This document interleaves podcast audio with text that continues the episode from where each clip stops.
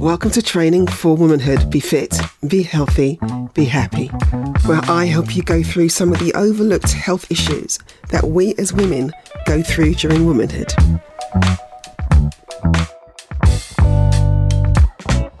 Hi, and welcome to another episode. The topic of the day is insomnia. Yeah. I'm going to talk about what is insomnia, the causes of insomnia, the results on the body of insomnia. I'm going to look a little bit at stress, long term and short term stress, and what to do to reduce stress and to finally take a look at sleep hygiene. So, what is insomnia? Insomnia is a sleep disorder, it's sleeplessness or basically trouble sleeping, trouble falling asleep and staying asleep for as long as desired. Let's talk about the causes of insomnia. This can be menopause, everything jumps back to menopause. Once we get to that midlife, this is hormone imbalance, okay? So it could also be night sweats, hot flushes, anxiety, depression, working in shifts, environmental noise. It could be a medical condition the snoring noise of a partner, overactive mind, and it could also be, of course, pregnancy. If we take it back to basics, a healthy body sleeps well. It sleeps very well. But when there's an imbalance, we find it difficult to sleep, difficult to stay asleep, and we need to look at the causes of that. Sleep is more than just rest. Sleep defines our ability to function during the waking day. And if that's interrupted continuously over a long period of time, our ability to function during the day diminishes. The results of insomnia is fatigue, irritability, weight gain, poor judgment, mental health issues, loss of apathy, drinking more caffeine to stay awake, then taking drugs to go to sleep, during sleep, toxins are cleared from the body. If these toxins aren't cleared over a long period of time, they build up and they can cause issues within the body. One of those issues being type 2 diabetes, as the body isn't clearing sugars built up over a period of time. Russell Foster, professor of circadian neuroscience and the head of the Sleep and Circadian Neuroscience Institute, said the tired brain remembers negative experiences and loses the positive experience. So, if you think about it, a tired brain can give you a very negative view of the world, which can lead to depression, anxiety, and a number of other things. The tired brain can affect your mental health. If we look at stress as being one of uh, the deciders whether you have a good night's sleep or not. We look at short term stress and we can look at long term stress. Now, short term stress is good, it's good for the body. It allows you that flight or flight situation. It makes the immune system more robust. Uh, it helps you, you know, if you want to work to a deadline. That is short term stress and it's quite good. But when we look at long term stress and the release of the stress hormones cortisol and adrenaline, it could be quite bad over a long period of time. The release of cortisol and adrenaline increase the heart rate, put pressure on the cardiovascular system, can change our immune system, affects our memory, as I said, and cognitive function, also the reproductive physiology, so i.e., affects the release of the sex hormones estrogen and progesterone. So, what can we do to reduce stress on our bodies, reduce our physical stress, mental stress, so that we can get more sleep, put more sleep in, get more hours in, allowing us to function a little bit better the next day? People say you need to step back, you need to relax, but that is easier said than done, right? For me, there's not enough hours in the day to literally complete everything that I need to complete. So I go to bed later, but then I'm still waking up at a set time every day. So my sleep window is very narrow, maybe about four to five hours. And then this carries on day to day, and I'm in sleep deficit. So by the weekend, what I do is just sleep, try to sleep. So, what we can do is sleep for eight hours. But is that possible? I mean, it's not one size fits all. We don't all need eight hours sleep. Some people function perfectly well on five to six hours sleep.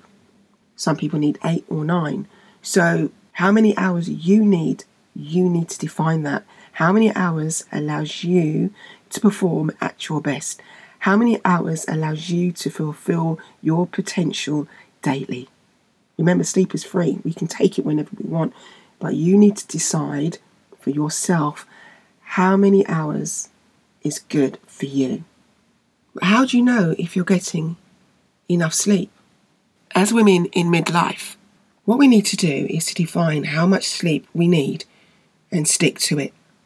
Question Do you rely on an alarm clock? Do you oversleep frequently?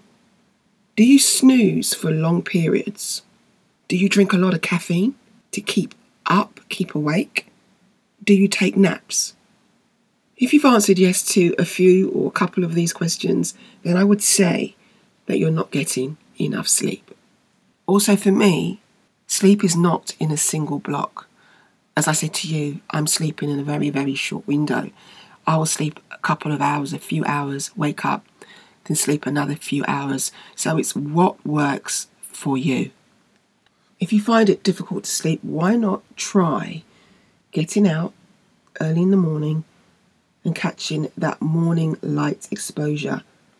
That apparently helps the sleep wake cycle. It helps the body clock. Some people stress about not sleeping. Can you believe? This causes issues clock watching. That happens, cover the dial, cover the clock, remove it. Naps are really good at mitigating any sleep disorders you might have. But take care because the longer you begin to nap, the deeper you will sleep.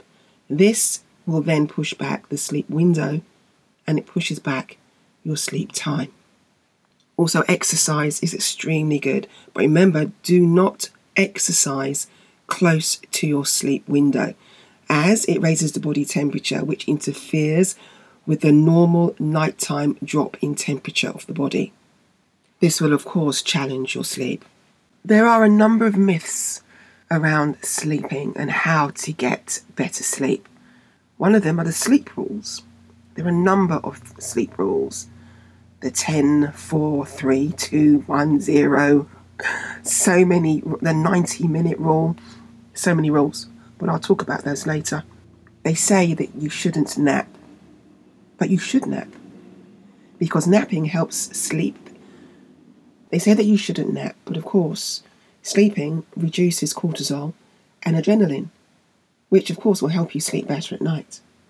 They say that sleep problems go away on their own. Nope. A lot of people have insomnia for most of their lives. They say sleeping pills are the cure.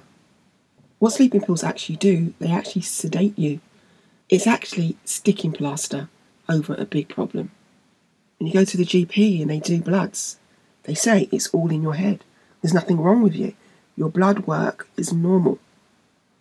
But if you aren't sleeping, there is an hormonal imbalance. Something isn't right, and we need to get to the bottom of it. If we take a look at sleep hygiene, it gives us healthy habits to practice in the day to help us get a good night's sleep. Children have good pre sleep practices. Babies have good sleep practices. What we do, we prepare them for bed. Nice soothing bath. The body is creamed down, oiled down. We might put some lavender on the pillow.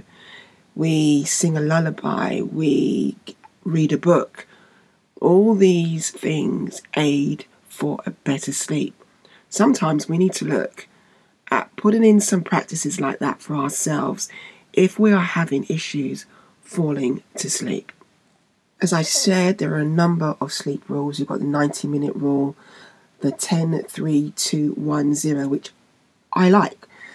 So the 10 3 2 1 is a set of rules that create the perfect nighttime routine to ensure a good night's sleep.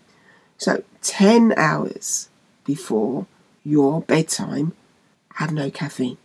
No caffeine at all. So what I do, my last cup of coffee is about 10 o'clock in the morning. I only have two. I used to be really bad and have coffee up until two o'clock in the afternoon. But now I'm rationed down to two cups of coffee, both of them before 10 o'clock in the morning.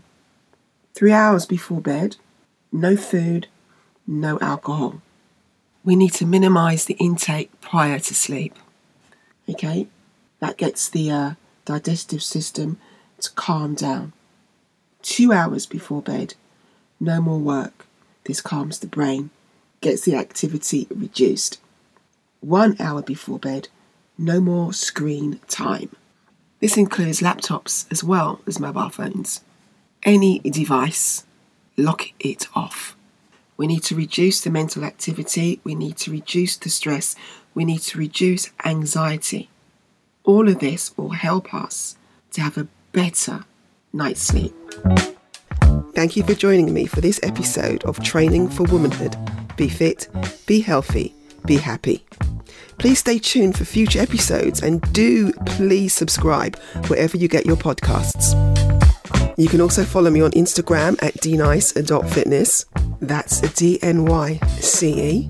Or via my website, dnycefitness.co.uk. I'd love to hear from you, and if you have questions of your own, or need advice about your health and well-being or womanhood in general, please do send them through my way and I'll respond directly and also in future episodes. This podcast has been brought to you by DNyce Fitness and produced by the great team at the Podcast Boutique. I'm your host, Denise Campbell. Have a wonderful week. Until next time.